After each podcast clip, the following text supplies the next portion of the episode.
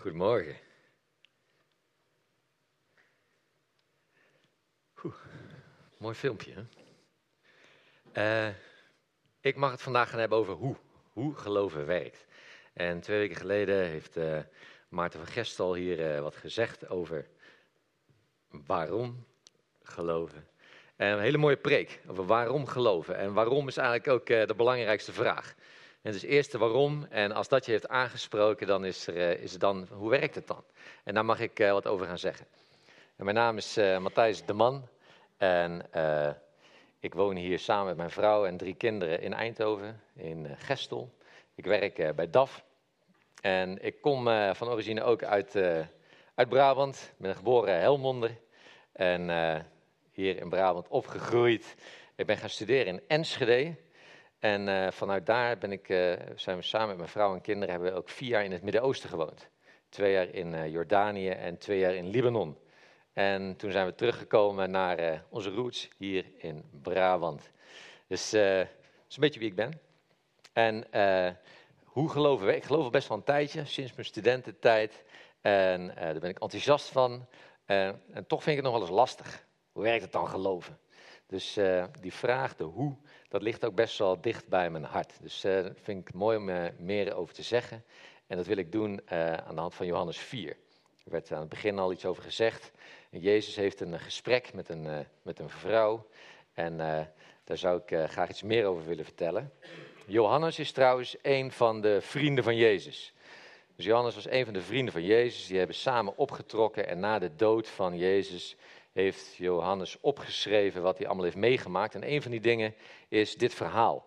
En daar zou ik graag uh, meer over willen lezen. Yes, als je zou mee, mee willen klikken. Er staat dan, en daarom vertrok hij, dat is Jezus, daarom vertrok hij uit Judea en ging weer naar Galilea. Hij moest daarbij door de streek Samaria heen. Hij kwam bij een stad in Samaria die Sigar heette. Die stad ligt dicht bij het stuk grond dat Jacob ooit aan zijn zoon Jozef heeft gegeven. Dat is die Jacob waar jullie al een serie over gehad hebben. De hoop. Daar was ook de bron van Jacob. En Jezus was moe van de reis en ging bij de bron zitten. Het was dan ongeveer twaalf uur 's middags. Een Samaritaanse vrouw kwam water halen bij de bron. En Jezus zei tegen haar, wil je mij wat te drinken geven? Want de leerlingen waren naar de stad gegaan om eten te kopen. En de vrouw zei tegen hem, hoe kunt u als Jood mij, uh, hoe kunt u als Jood te drinken vragen aan mij, een Samaritaanse vrouw? Want Joden willen niet met Samaritanen omgaan. En Jezus antwoordde, als je wist wat God jou wil geven, en als je wist wie hier jou om te drinken vraagt, dan zou je aan hem om drinken hebben gevraagd. En dan zou hij je vers water hebben gegeven. En ze zei tegen hem, Heer, u heeft geen emmer en het is een diepe put. Hoe kunt u dan aan vers water komen? Bent u soms belangrijker dan onze voorvader Jacob? Hij heeft deze put gegraven. Hij heeft er ook zelf uit gedronken met zijn zonen en zijn vee. En Jezus antwoordde haar, mensen die van water uit deze put drinken, zullen weer dorst krijgen. Maar mensen die hebben gedronken van het water dat ik hun geef, zullen voor eeuwig geen dorst meer krijgen. Want het water dat ik hun geef, zal in hun een bron worden, waar water uit opborrelt, dat eeuwig leven geeft. En de vrouw zei, Heer, geef mij van dat water, zodat ik nooit meer dorst krijg. Dan hoef ik niet meer water te gaan halen bij die put. We zijn er niet bij geweest, maar als je dit zo leest, dan voelt het als een heel ongemakkelijk gesprek. Jezus probeert een gesprek op gang te krijgen met die vrouw, en die vrouw houdt het een beetje af. En het is ook wel logisch als we het een beetje in de context plaatsen. Het eerste is dat het hier gaat om een, een gesprek tussen een, een Jood en een Samaritaan. In, uh, ik heb hier een, een plaatje. Als die... Ik heb hier een plaatje. Uh, in het jaar zevenhonderdtweeëntwintig voor Christus viel een heel groot volk viel Israël binnen. En alle mensen die in Samaria woonden, werden, moesten, werden gedeporteerd. Dus alle Joden die daar woonden, moesten verplicht ergens anders gaan wonen. En een ander groep, een ander volk werd weer verplicht om in Samaria te gaan wonen. En over de geschiedenis zie je dat, dat het volk wat daar verplicht moest gaan wonen, mengt met de Joden daar in het noorden. En heel veel van de Joodse geloof en de Joodse gebruiken aannemen. En zo ontstaat er eigenlijk een nieuw volk, de Samaritanen. En die bestaan nog steeds. Er zijn ongeveer nog duizend Samaritanen. En die leven verdeeld over twee dorpen in Israël. Dus die Samaritanen bestaan nog steeds, maar ze worden door de Joden eigenlijk met de nek aangekeken. Dus jullie zijn niet de pure Joden zoals wij dat doen. En jullie hebben ook allerlei andere dingen, dus die Joden kijken op ze neer. En daarom staat er ook, dus normaal gaan ze niet met elkaar om. Als een Jood in die tijd naar het noorden ging, naar Galilea, dan liep hij het liefst om Samaria heen. Maar Jezus doet dat niet, die gaat er dwars doorheen en die begint het gesprek. Maar het is logisch dat dat een beetje ongemakkelijk is. En het tweede wat het ongemakkelijk maakt, is dat het gaat om een, tussen, een gesprek tussen een man en een vrouw. Uh, toen wij net in uh, Jordanië gingen wonen, uh, dan begonnen we in uh, Ashrafieh. Dat is een hele conservatieve wijk in Amman, de hoofdstad van Jordanië. Daar woonden we daar. En in die cultuur is een beetje gelijk als met toen, leven mannen en vrouwen heel erg gescheiden. En ik moest er nogal aan wennen dat het dus heel ongepast is als ik daar zomaar een vrouw aanspreek. En andersom is het nog ongepaster als een man probeerde met mijn vrouw Jessica te praten. Ik, ik moest daar zelf op reageren van ho ho, hè, pra- met mij praten. En het was een teken van respect als een man Jessica negeerde.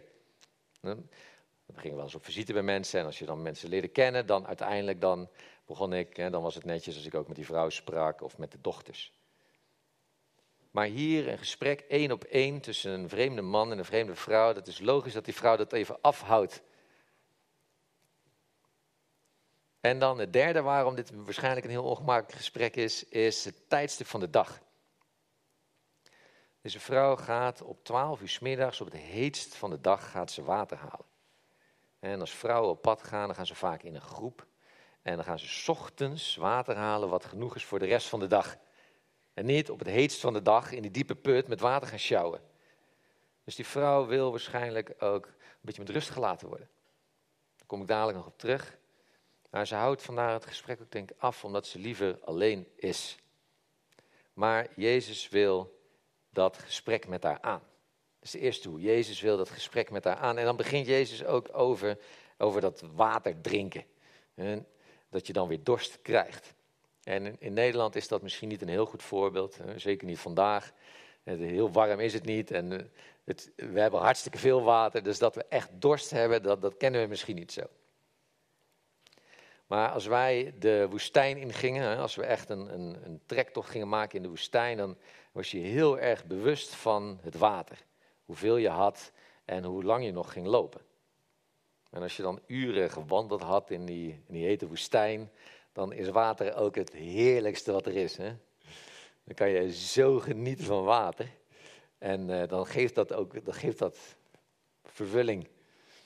En dan ga je weer vol goede moed verder. En na twee uur dan, dan, ben, je dat, dan ben je dat alweer helemaal vergeten. Hè? En dan, dan komt die dorst weer binnenzetten. Dan, oh, je, je mond wordt weer droog. En dus dat klopt wat Jezus zegt. En dat, dat, het kan wel goed voelen, maar het komt elke keer weer terug. En, maar in Nederland is het misschien niet zo'n heel herkenbaar voorbeeld, maar er zijn ook andere dingen waar we ons heel erg druk over maken. Als ik naar mijn eigen leven kijk, dan uh, is dat bijvoorbeeld mijn werk. Ik heb allerlei uh, doelen, ik werk bij D A F, ik heb allerlei doelen en dan hoop ik dat uh, het eind van het jaar dat ik mijn doelen ga halen. Daar ben ik hartstikke druk mee bezig. Of mijn gezin, allerlei leuke dingetjes te gaan doen, op vakantie, uh, op date met mijn vrouw. Dus er zijn dingen ook waarin we in Nederland ons best voor doen.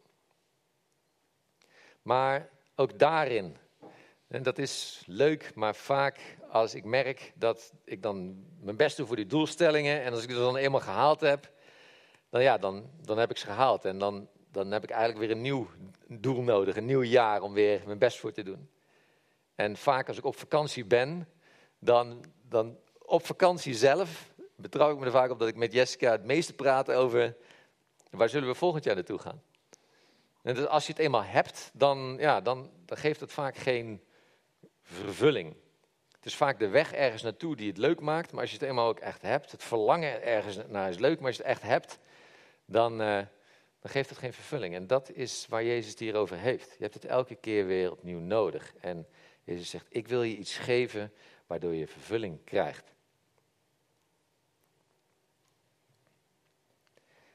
We lezen een stukje verder.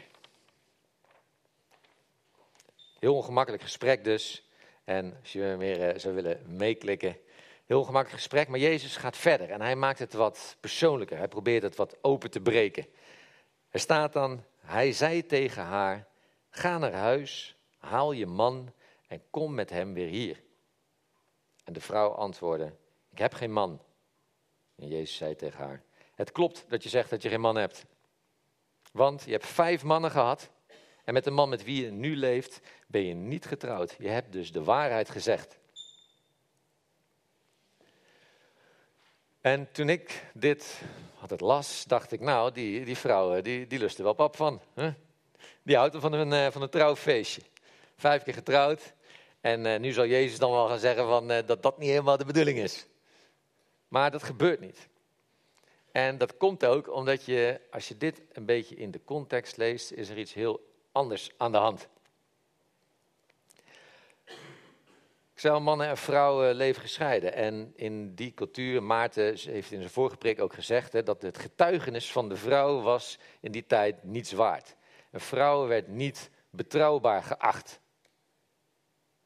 En dus die rechten van man en vrouw zijn heel ongelijk, waren heel ongelijk. En in de landen waarin ik ge- geleefd heb, was het ook nog heel erg.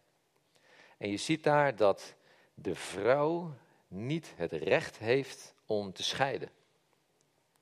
Dat recht heeft ze niet. Een man kan wel van zijn vrouw scheiden. Het blijft natuurlijk de schuld van de vrouw. Zij heeft het gedaan. Maar de man heeft het recht om te scheiden. Die vrouw heeft het niet. Het is heel treurig, maar in die tijd was dat zo.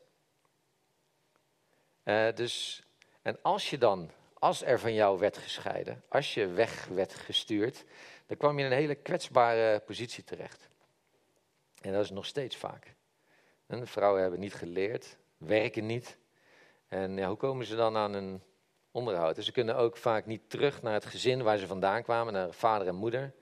En je ziet dat vaak, het zijn vaak de broers die hun eigen zussen ervan weerhouden om terug te keren.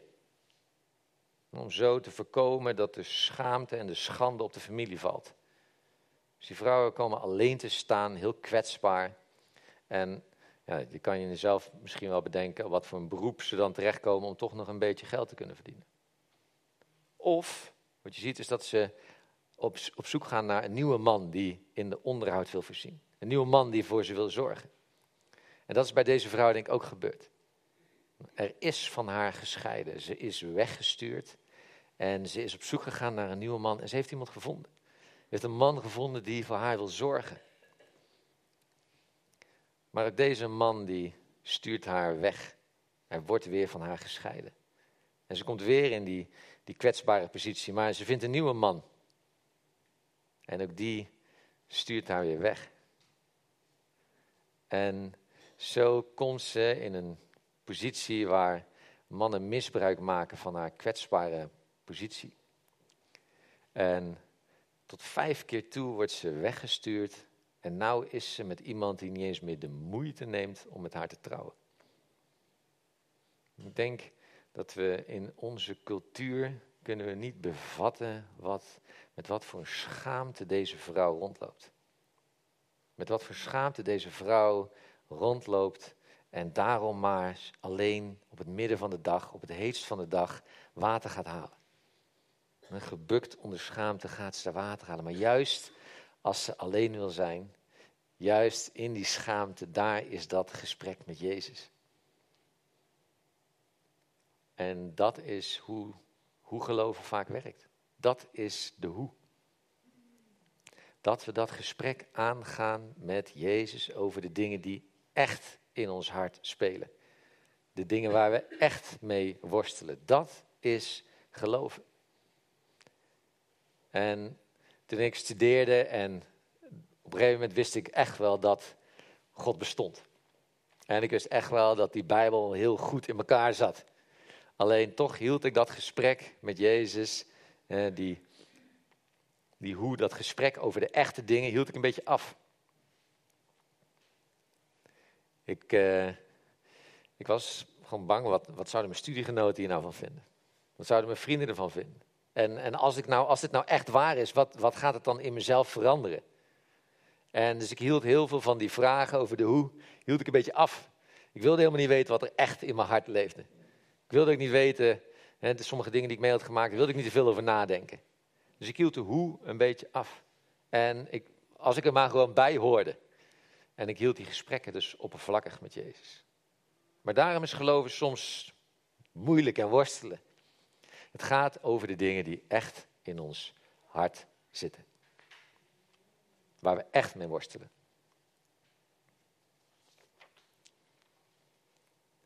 En dan lezen we verder. Toen zei die vrouw, Heer, ik zie dat u een profeet bent. En ik zie dat u meer weet. En onze voorouders hebben hier op de berg God aanbeden. Maar de Joden zeggen dat je alleen in Jeruzalem mag aanbidden. Jezus zei, geloof mij vrouw, er komt een dag dat mensen niet meer hier op de berg of in Jeruzalem de Vader zullen aanbidden. Jullie, de Samaritanen, aanbidden God zonder hem echt te kennen. Maar, oh, dat is een tussenzin. Maar wij Joden weten wie we aanbidden. Heb ik niet meegeschreven, denk ik. Ja, drieëntwintig, sorry. Nu is het tijd, de tijd begonnen dat echte aanbidders de vaders zullen aanbidden met hun geest en vol van waarheid. En dus nu is de tijd begonnen dat echte aanbidders de vader zullen aanbidden met geest en vol van waarheid. Want dat is het soort aanbidders waar de vader naar verlangt. God is een geest. En als je hem wil aanbidden, moet je hem aanbidden met je geest en vol van waarheid. Als, we, als die hoe een beetje begint, dat gesprek met Jezus begint, dan zie je ook heel vaak dat dan de vraag komt, oké, okay, wat zijn dan de regeltjes? En welke, welke stappen moet ik doen? Welke, welke wetten moet ik volgen? Hoe werkt dat dan? Dat is het eerste, vaak de eerste reactie bij mensen. Maar Jezus zegt, daar gaat het niet om. Het gaat om dat je aanbidt in geest en waarheid. En dat, dat is misschien wel een wat lastigere, wat lastigere termen. Uh, maar het eerste is geest. God is geest. En wij mogen met onze geest proberen aansluiting te zoeken bij de geest van bij God. Met de geest van God. We hoeven niet te hameren hè, op die regeltjes, de discipline. Gewoon, hup, ja, alle wetjes volgen. We hoeven ook niet al onze, al onze driften te volgen en al onze emoties maar achterna te rennen. Maar we mogen vragen, God, wilt u aansluiten bij mijn geest? En dan op zoek naar waarheid.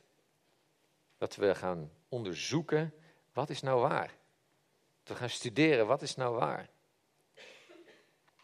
En ook op die echte vraag in ons leven, daar op onderzoek naar uitgaan. En dat is soms, er zijn geen korte of makkelijke antwoorden op.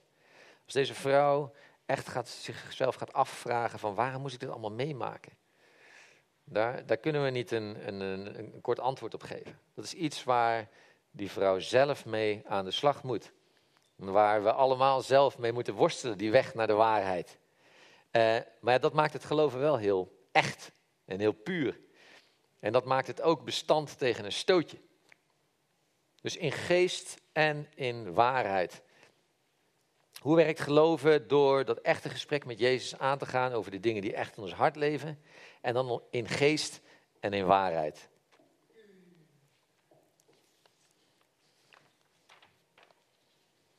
We gaan weer verder. Lang verhaal. Maar we gaan weer verder. En er staat er, de vrouw zei tegen hem,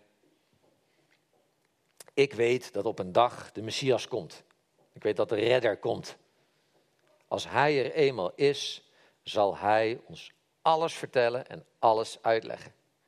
En Jezus antwoordde, ik ben dat. Ik die nu met je praat. In die hele geschiedenis van de Bijbel, in de hele geschiedenis van de mensheid, hebben ze het elke keer erover dat er een redder komt. Er komt een redder. Iedereen daar in die tijd was daarvan op de hoogte. En hier zegt Jezus, ik ben, ik ben die redder. Ik ben dat. En hij gebruikt de woorden, ik ben. En dat zijn voor die tijd hele zware woorden. Want in de Bijbel, elke keer als mensen vragen, God, wat is uw naam? Dan zegt God, ik ben. Ben. Dus Dus Jezus zegt hier tegen de vrouw, ik ben God. Ik ben die redder en ik ben God. Hele zware woorden. En dan die vrouw, eh, je ziet dat dan het kwartje valt. Ze snapt het. Maar dit is niet weer een man die iets van mij wil nemen. Dit is niet een man die misbruik maakt van mijn kwetsbare situatie. Maar dit is God die mij iets wil geven. God wil het ons geven. En we mogen dat ontvangen. En die vrouw ontvangt dat. En Jezus zegt, ik wil je water geven waar je geen dorst meer van krijgt. En dat wil ik je geven. Ik wil je water geven waar je geen dorst meer van krijgt. Maar hoe dan? Hoe dan? Hm, en later lezen we dat Jezus, dat hij wordt gekruisigd. Jezus wordt gekruisigd. En er wordt dan beschreven, dat heb je misschien al vaker gehoord, maar dat, uh, dat, dat ze uh, spijkers door zijn beide armen heen slaan en door zijn voeten. En op die manier wordt Jezus aan het kruis genageld. En om te kunnen ademen moet hij zich dan opduwen op die spijkers en optrekken aan die spijkers in zijn armen om te kunnen blijven ademen. En terwijl God, de Zoon van God, de ik ben, daar hangt aan het kruis op het heetst van de dag in de brandende zon. Terwijl God, hij had, hij had met één woord had hij zichzelf kunnen redden. En met één woord had hij die hele hemel kunnen openbreken en zichzelf kunnen redden. Maar hij kiest ervoor om daar te blijven hangen. En, en Jezus hangt daar en dan staat er hè, dat hij, hij moet zich opdrukken ook om te kunnen praten. Hij, dus hij trekt zich op daar, hij duwt zich omhoog aan die spijkers en dan zegt hij, ik heb dorst. Ik heb dorst. En dan, dan zijn er mensen aan beneden aan het kruis die een soort... goedje maken van zure wijn en doen het op een spons en, en die geven dat dan aan Jezus. En dat, hij, hij spuugt het dan weer uit. Jezus, God, had dorst. Hij had dorst. Hij koos ervoor om dorst te hebben, zodat hij het aan ons kan geven, dat we geen dorst meer hoeven te hebben. Jezus geeft het aan ons, dat we geen dorst meer hoeven te hebben. En, en die vrouw, die... Die, nee, die, die, die hoort daarvan en dan komt het volgende. Wat, wat zijn dan de gevolgen? Wat zijn de gevolgen van die hoe?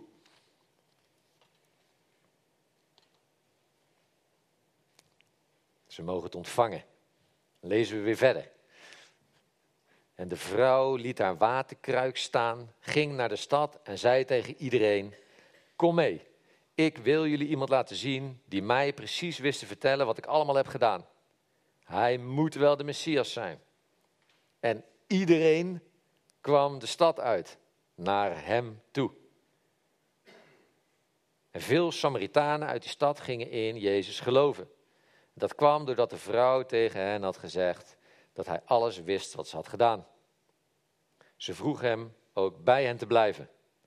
Daarom bleef hij daar twee dagen. En nog veel meer mensen gingen hem geloven. Nu door de dingen die ze zelf van hem hadden gehoord. En ze zeiden tegen die vrouw, wij geloven hem nu niet alleen meer om wat jij hebt gezegd. We hebben hem nu ook zelf gehoord. En we weten zeker dat hij de Messias is, de redder van de mensen. Dus deze vrouw die vol schaamte, alleen overdag, op het heetst van de dag, water ging halen, gaat nu vol vrijheid met iedereen in het hele dorp praten. Wat een enorme verandering. Niet meer bang wat mensen van haar vinden. Niet meer die schaamte die ze heeft. Maar in vrijheid gaat ze daar die stad in. En ze gaat met iedereen praten. Kijk eens wie ik ontmoet heb. Jullie moeten ook komen. En iedereen komt met haar mee. Ik denk dat iedereen denkt, wat is, wat is hier dan gebeurd? Dus iedereen gaat met... Ze is geworden van iemand die dorst heeft tot iemand die nou zelf aan mensen uitdeelt. Dat is ook hoe geloven werkt. Ja, dus we mogen het ontvangen en daarna mag je het geven. Je mag zelf zo'n bron worden van levend water. Wat een enorme verandering voor deze vrouw. En mensen vragen dan aan Jezus, zou jij willen blijven? Zou je willen blijven? En dat is ook hoe geloven werkt. Nou, misschien zit je hier omdat je, omdat je mee moet van je ouders, hè, of dat je mee wordt genomen door je ouders. Of uh, misschien zit je hier om, uh, omdat je partner gelooft. Of omdat iemand, uh, je bent meegenomen door een kennis. Misschien zit je hier en geloof je al, al, al veertig jaar. Maar geloven is een gesprek tussen jou en Jezus. Alleen. En misschien begint het bij iemand anders. Maar daarna gaat het over het gesprek wat jij hebt.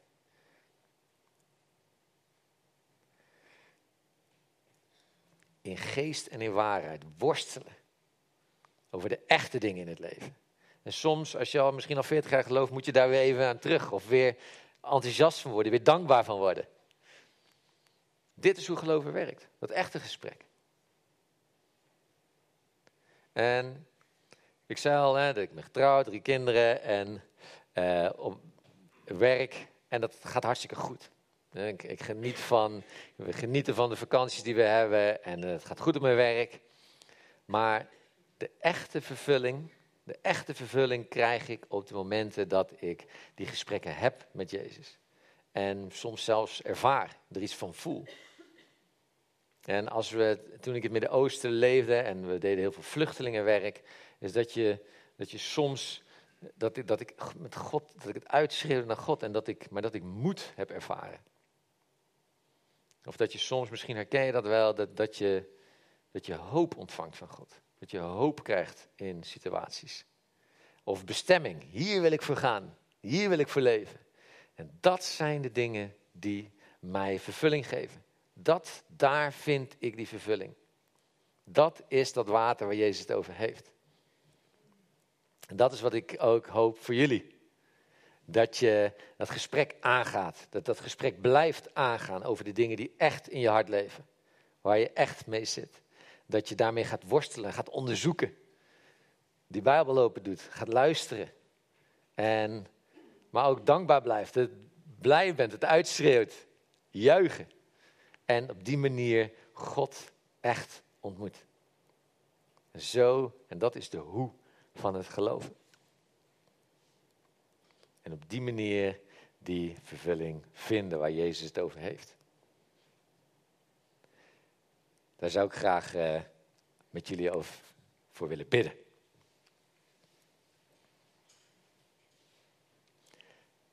God, dank u wel dat, dat u ervoor koos om dorst te hebben. U had dorst, zodat u ons dat levend water kon geven. En God, help ons om met u dat gesprek aan te blijven gaan. Over de dingen die echt in ons hart leven. Dat we worstelen in geest en in waarheid. En dat we u mogen ontmoeten. Dat we u mogen vinden. En zo die, dat water ontvangen. Zo voldoening vinden. En het op die manier ook weer door mogen geven aan de mensen om ons heen. Dank u wel, God, dat u dat mogelijk heeft gemaakt voor ons. Amen.